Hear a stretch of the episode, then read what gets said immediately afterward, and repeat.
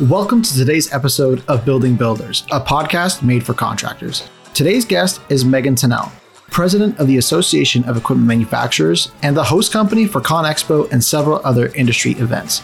On this episode, topics we cover include the importance of the IIJA, the Infrastructure Investment and Jobs Act, the role small towns play in manufacturing, and how to make trade schools more attractive to young students.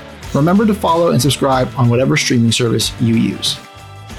Hey, Megan, it's awesome to meet you. Uh, thanks for joining us. You too, Kevin. I wish I could have met you in Las Vegas, but this will do. Next time, for sure. For sure. Uh, so, Megan, uh, I've really been looking forward to uh, to this, and you know, thanks again for you to uh, join our Building Builders podcast.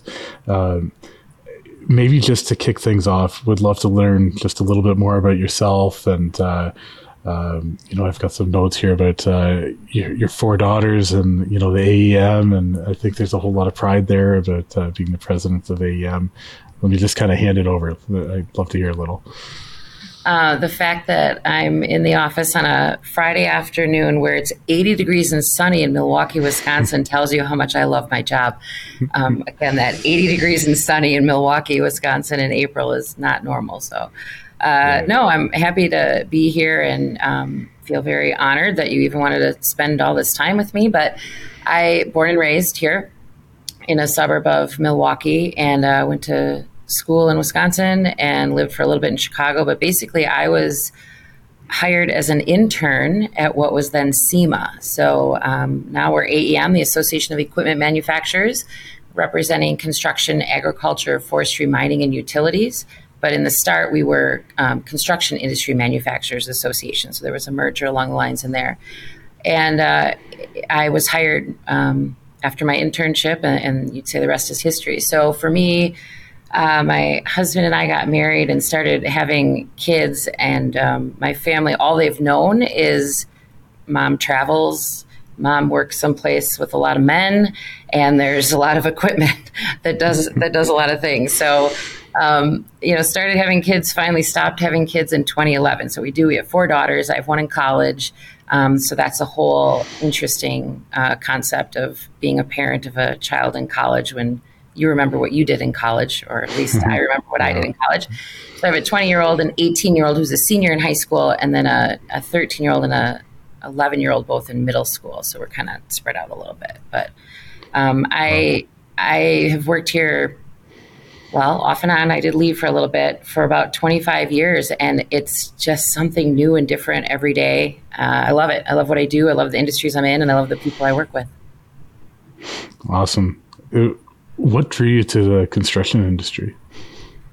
So, I don't know many people that weren't born into it that are drawn to the construction industry um, necessarily but it was more along the lines of um, the association and I didn't really know much about associations or construction. Um, it was a paid internship, I'm not going to lie.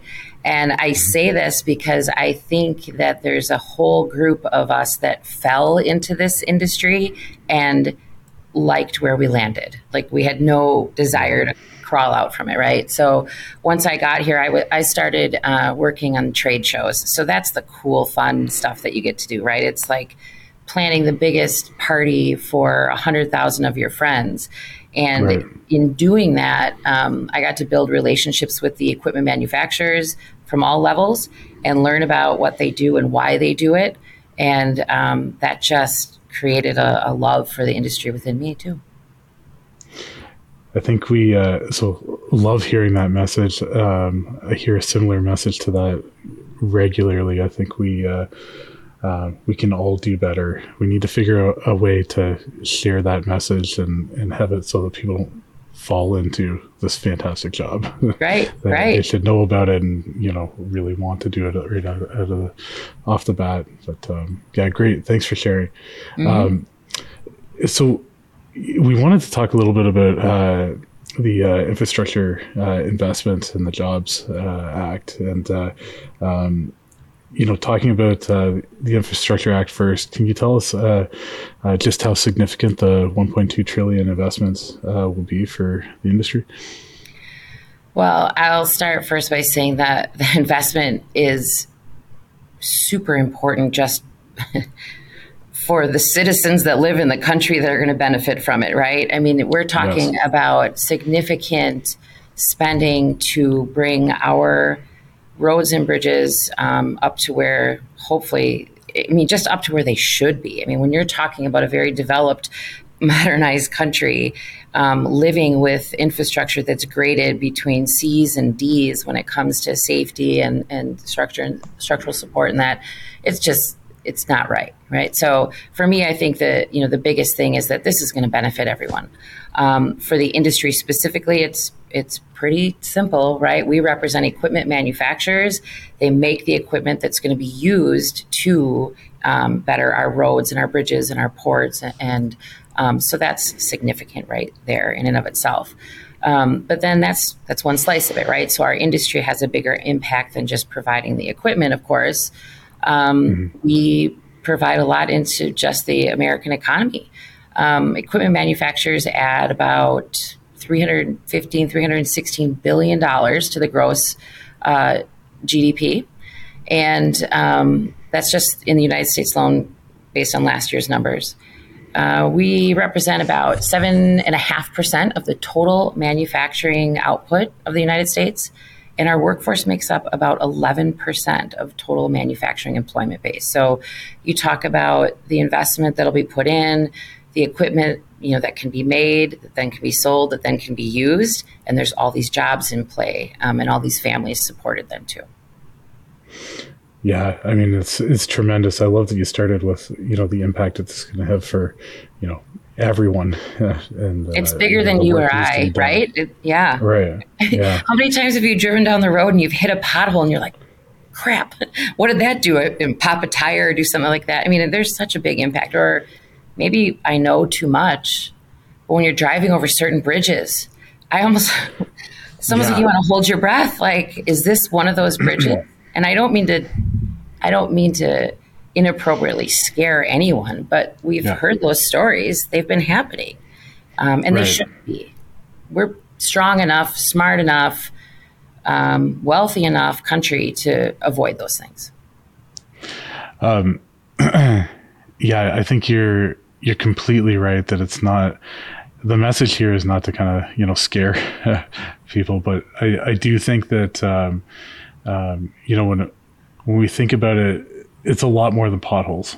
There, there's some very very big projects to be done here, and yeah, the there's the small nuisances of, of potholes, but uh, there's some very important work being done um, yeah. as well. can you uh, uh, talk a little bit about uh, the AEM's role in getting something uh, uh, like the IIJA to pass uh, at the highest level of government? Yeah, so AEM is a we're a bipartisan organization. We focus on um, the the policies, not the politics. And I I start with that. I think it's very important to say, you know, when we, we talked about what is what does this investment mean? It means a lot to everyone. Well, having an, this infrastructure act passed benefits whoever you are, from whatever political side you're from, whatever beliefs you might have. Like this is for everyone. So for us, we work tirelessly on the Hill, um, whether it's partnering with other associations or having those direct meetings with our lawmakers or their staff, sharing the importance of this investment and what it can do um, just for safety, right? For for our environment to have. Um, uh, you know, less emissions out there, whatever it might be. You know, you have better gas mileage to get places. You're you're spending less money at the pump. All of those things. Um, uh, to really share what the importance is um, of this investment, and um, I would say our team uh, based in DC has a really strong, solid voice and through the partnerships that we had, we were able to, you know, get this act to the president's desk for for signing. What was that? 21? Wow. 21. And we're still talking about the impact, you know, what is this going to mean? That's the other challenge, right? It was right. signed in the end of 21 and we're still talking about how we're going to pay for it. It's like just get it done. Just get it done. get that money out there. Yeah, that's I mean that's exciting. Congratulations. Um, Thank you. uh, can you tell me a little bit more? So, uh, sorry, I want to go back to um, the infra- inf- infrastructure spend. Um, can you talk about the relationship between the investment in infrastructure and how uh, that plays a part uh, in equipment manufacturing and construction? What exactly is the relationship yeah. uh, between the industries? So, you know, the the more investments that are made in infrastructure, the more projects that are developed and put out to bid, and then the more contractors that will need equipment. Um, you know, really, our members are here to to to build the equipment and provide that equipment um, for the contractors that that need to use it to make the projects happen. And to maybe clarify a little bit too, when I'm talking about our industry, I mentioned it before equipment manufacturers, it's equipment manufacturers of off highway equipment, right? So it's not everything that's out there, yeah. um, and components. And, and our portion of the industry alone um, employs roughly 425,000 American workers you know and what does wow. that mean that that directly um, translates into that the equipment manufacturing industry supporting 2.35 million jobs um, wow. both in direct and indirect employment just here in the united states so you know when you talk about investment in infrastructure there's so much more that comes out of it that you know that trillion dollars sounds like a lot but yeah. has that ripple effect of how it's we support the economy. We we support jobs and from the coffee shop down the street, right, to the right. you know the 7-Eleven on the corner where you can grab a sandwich, whatever it might be, or the diner, you know, across the way to, to grab lunch. And these are all things that are that are created um, through this investment. That's a staggering number of jobs and a staggering number of people um, that, that it touches. Yeah, but even when I talked about that 420, well, it's 427,000 to be more exact, but there's probably close to 100,000 open jobs sitting out there too. So, right. you know, when you talked about how we get the message out so we're not falling into this, it's it's it's dire that we share this message and the value of what uh, this industry can bring to your daily life or to you as you know, a person who's of working age that needs a career, not just a job, a career. I mean, it's a viable yes. career that this offers here. So it's a very rewarding career. It's not just a nine to five job for sure. Yeah. Well, and I think that's correct, of course. And I think there were jobs before that, you know, was always seen that way. Oh, you are working terrible hours, whatever it is. If all of us that that have gone through COVID didn't work crazy hours or different hours. I mean, come on, now everyone's used to it. I could I could sit there and get a lot of work done from five to seven, take a break. My husband and I get the kids ready for school, whatever it is, make lunches, then go back to work, whether it's, you know, come into the office or at home. I mean, when you say, you know, crazy, you know, a lot of hours or whatever it is, we're all doing that anyway. What I miss then is being outside. So here, here's a here's yeah. an opportunity to mm-hmm. offer you a chance to work inside, outside, with your hands, with your brain, whatever it is, you know, that you find value in or that you you get excited about. I went to school to be a landscape architect, thinking that it was important to be, you know, the designer and, you know, wanted to get that piece of paper. And yeah, when I came out and it was time to find a job, I was like, I don't want to be behind a desk.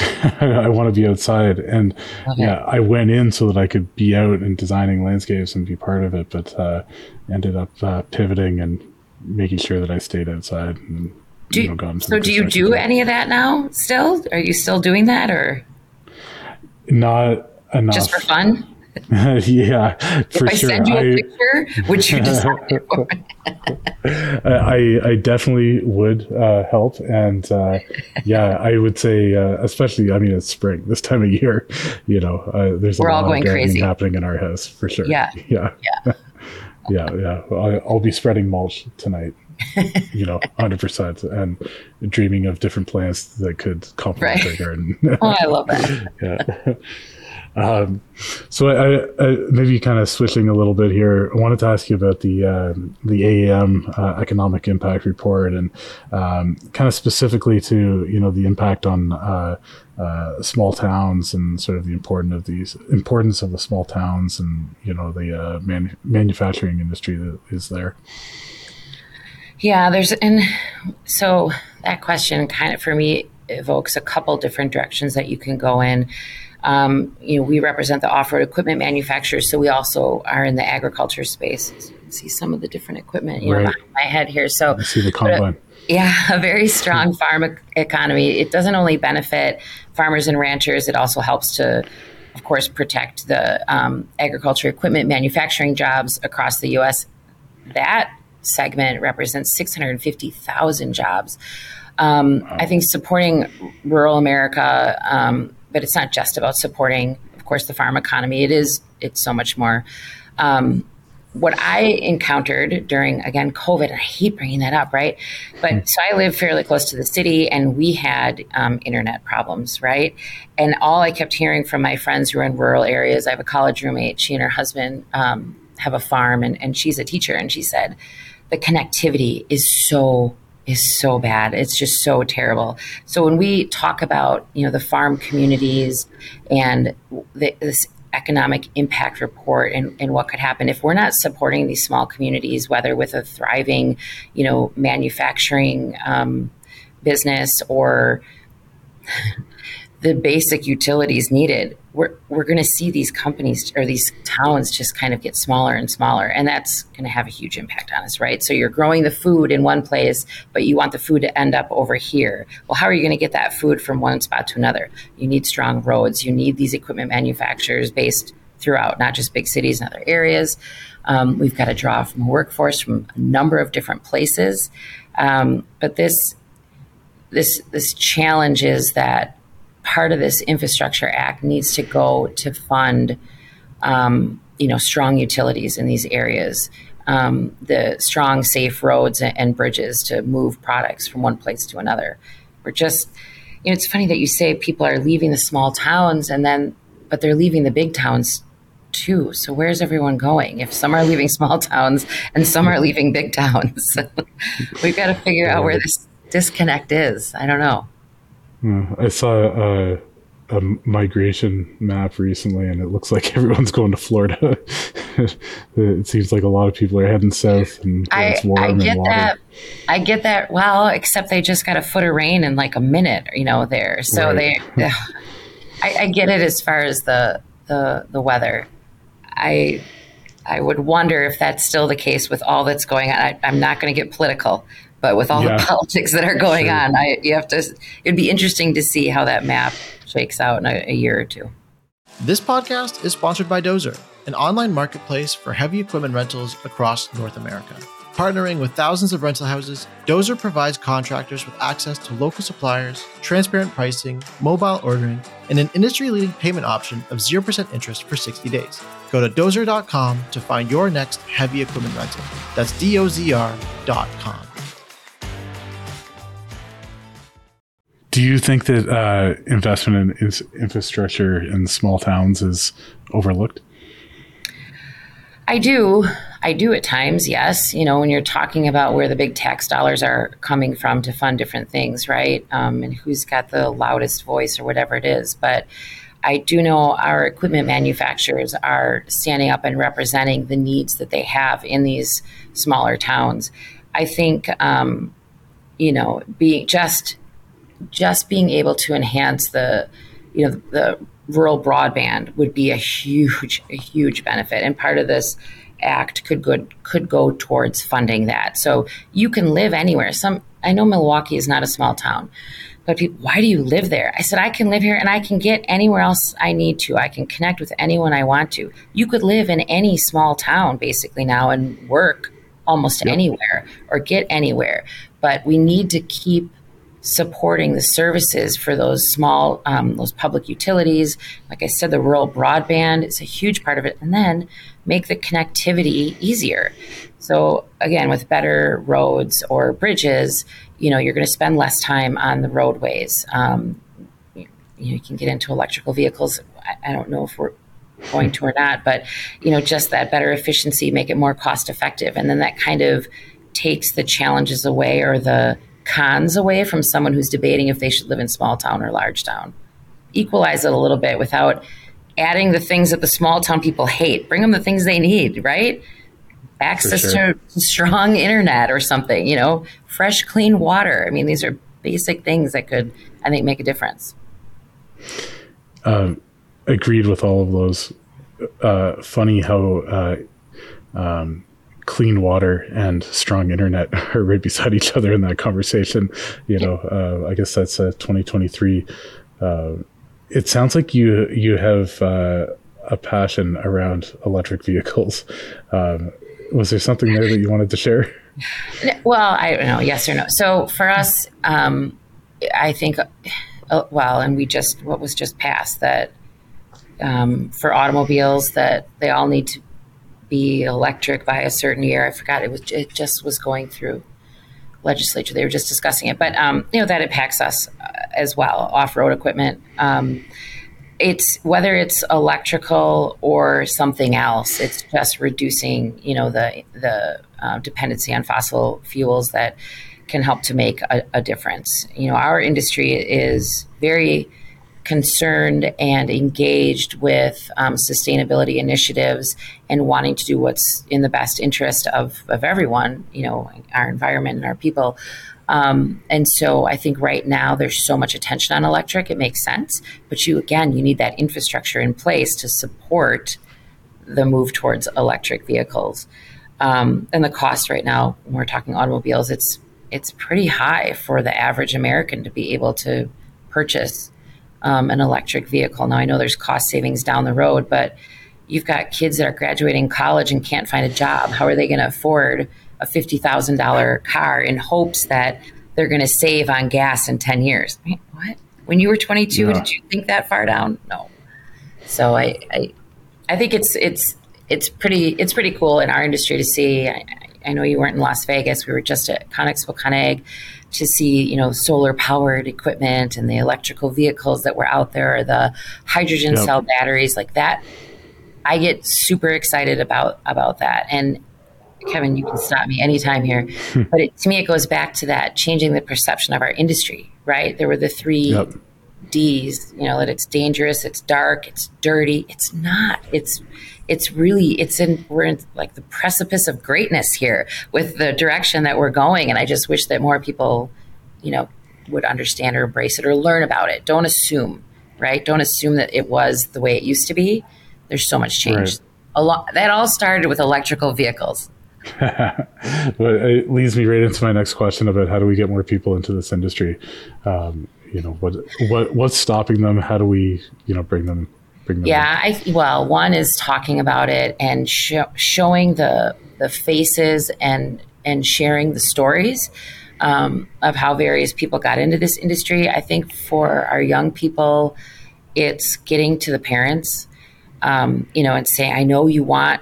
Every generation wants something better, right, for for their for their kids but we're looking at a time when this next generation is not going to make more than us that they're going to be struggling it's going to be harder for them to find the jobs that perhaps yeah. you thought they could find and what we offer here in this industry is just solid career um, you can start as an intern you can start as a machinist and you could become an engineer and you could be a CFO, a COO, a CEO, whatever it is. I mean, there's a lot of different paths and opportunities.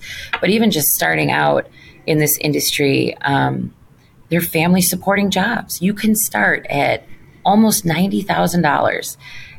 That's the industry average for us. And that is well above what um, the career or, you know, job average is in other industries.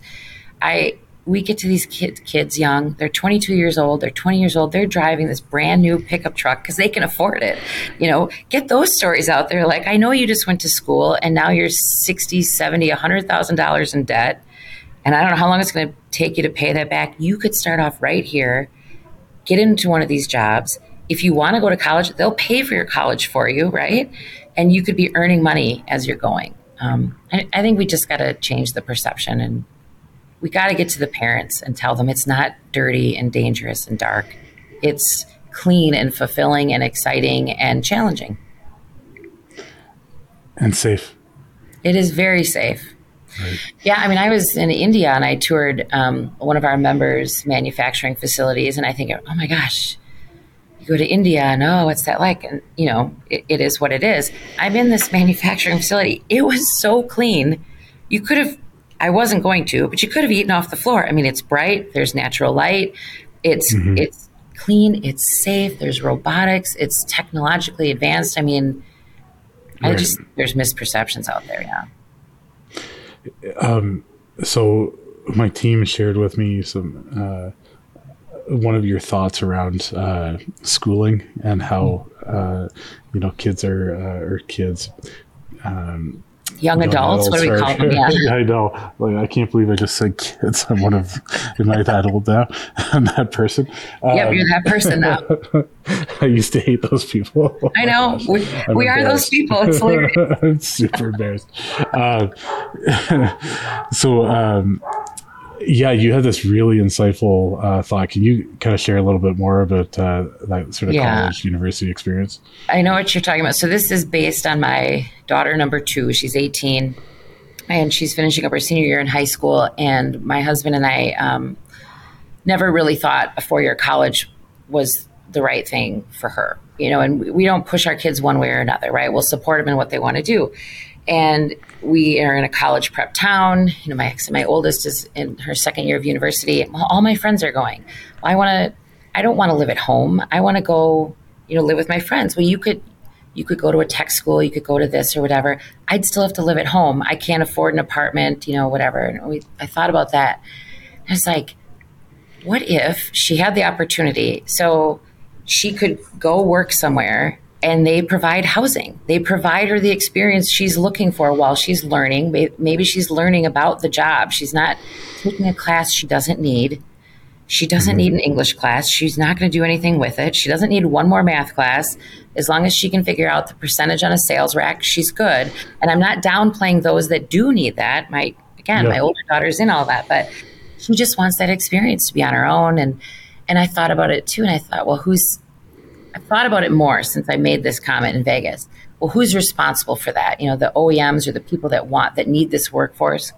Not necessarily. I'm going to pay for her anyway to go to school and live in the dorms and get that experience. And more than likely, she'll make it a year. If she does more, great. If she doesn't, great. We'll figure it out. But I'm going to pay for that dorm. So then I was mm-hmm. thinking, huh, so what if it was sort of like a partnership or an agreement? Like, we're going to offer your child here's a safe place, here's a dorm, here's food, on the job training, maybe some life skills. You know, they don't mm-hmm. want to listen to us so much. Maybe there's something wrapped around in there. And maybe I'm paying for her dorm because I would have done it anyway. And then there's yeah. kids that can't afford it. Fine, then you figure out scholarships or programs, you know, that it's kind of leveled up. But I just, I was thinking there's a way maybe tech schools have to offer or should offer dorms. I have a friend whose son is at a tech school. They offer no dorms. It's not near his home, so that they found, you know, a, an elderly woman who was looking to rent a room. So he lives with this 80 year old woman. He takes care of all the snow and anything she needs, and that's great. They found that, but not everyone's going to find that. And he lives with an 80 year old woman. He's not living with people his age. He's not getting to know the kids in the program or anything. So I just, I think there's something we could do about that. I definitely think there's something. As soon as I heard that, I hadn't really thought about this in the past. And up in Canada, we have university and college. And I went to college before I went to university, and it was a totally different experience. There's a lot of things that I really loved. But, you know, going to college, it was kind of like, you know, why aren't you going to university? Right. Like there's a lot of, I could feel it. I could feel people thinking and you know, like, probably saying it like whether they're judging you or not, you felt like they were. I felt like they were. Yeah. Whether they were or weren't. Right. And then, you know, the, the part that made it feel like just, just that little extra bit of depressing was it, it, it wasn't the same experience. So I had, a, I did have a really great experience, but I was watching you know, friends uh, go to university and, you know, the, you know, they were staying in dorms, whereas I was renting, you know, a room in a house. Yeah. The, the dorm wasn't available. It was, yeah. you know, it's like, I kind of would have liked to do that. You know, I, I, missed out on that, that experience. Now then I went to university and I got it. But uh, I, I think, um, I think I think you're you're hitting on something here that you know many of us may not be thinking about. Um, I, don't, I don't think it would be as hard. It's some sort of even if it was a partnership with a tech school, you know, and a couple yeah. OEMs got together in one area. So where we are really close to us is Komatsu Mining and and Case and Manitowoc, and there's a, a, whole bunch more, right? So, what if they work together with some sort of tech school and said, listen, we'll invest some money in this. Maybe there's some general classes, they get some branding, they get first pick at graduates or, you know, or whatever it is. And then kids can choose. And then if they sign with an OEM, then that OEM could take over the cost of getting, you know, then that kid has to stay, young adult, has to stay there, commit for a year or two of employment, you know, whatever. I just, I think there's other ways we could do this if we just thought differently. Yeah, totally. Um, I'm going to shift gears a little bit. Uh, I'm so now that the uh, the um, Infrastructure Act is is signed, where do you think um, uh, the next investment should be in construction? It's interesting that you ask that and say the next investment because even though it's signed, the funding mm-hmm. isn't doled out yet, right? So, I right. mean, I'd like us to finish what we started, um, right. especially because ever since I, well, not ever since I've been here, it's been at least 10 years since we were struggling to get something signed and we just kept having extension after extension. And I, and I hope we avoid that. Um, right. But I, you know, I think beyond the, the roads, the bridges, the ports, I mentioned it that the rural broadband is so important, and yeah the the water access to fresh, clean water is you would think we should be talking about this in third world world countries, and we're talking about it here. You know, whether the water's coming down from you guys and it's getting stopped somewhere by ranchers, and then we have people with no. I, I, I realize now that I'm getting older how lucky I am to live on one of the Great Lakes. I mean, never did I think it was going to be something that I maybe saw in the movies, where hmm we're going to, you know, we monetize access to this water. And well, what's, how is that going to, how is that sustainable? So I, I'm excited to see investments in rural broadband. Like I said, the, the clean water, um, and then putting the talk about um, sustainability initiatives to, to work, you know, seeing the changes that we can, we can make so that this planet is here for all of our kids and grandkids, you know, well beyond what we're currently right. looking Awesome. What uh, what advice would you give uh, somebody looking to join uh, the trades today? Um, you know, honestly, I think if somebody was unsure about it, I would encourage them to talk to people in the industry. It's it's crazy how open and inviting people are in this industry. You you can talk to CEO of one company or you could talk to a product manager or you could get in and talk to somebody on the shop floor ask them questions. I mean i and if not then you know read up on on the industry a little bit and see the growth and see the potential and and you know get into the some of the census data and understand that this offers viable careers you know with living wages and that. Um, i would i would say if you don't feel like a desk job is for you you might want to consider it you know, and just yeah. ask, do an internship. We have at any given time here at AEM, we have, and we're, we're in the office, but we're out too. We're out there with our members and with our events.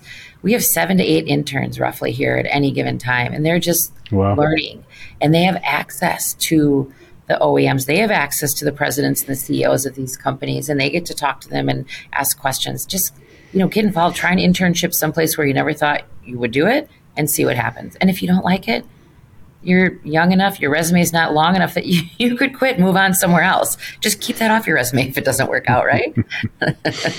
check, check it out somewhere else.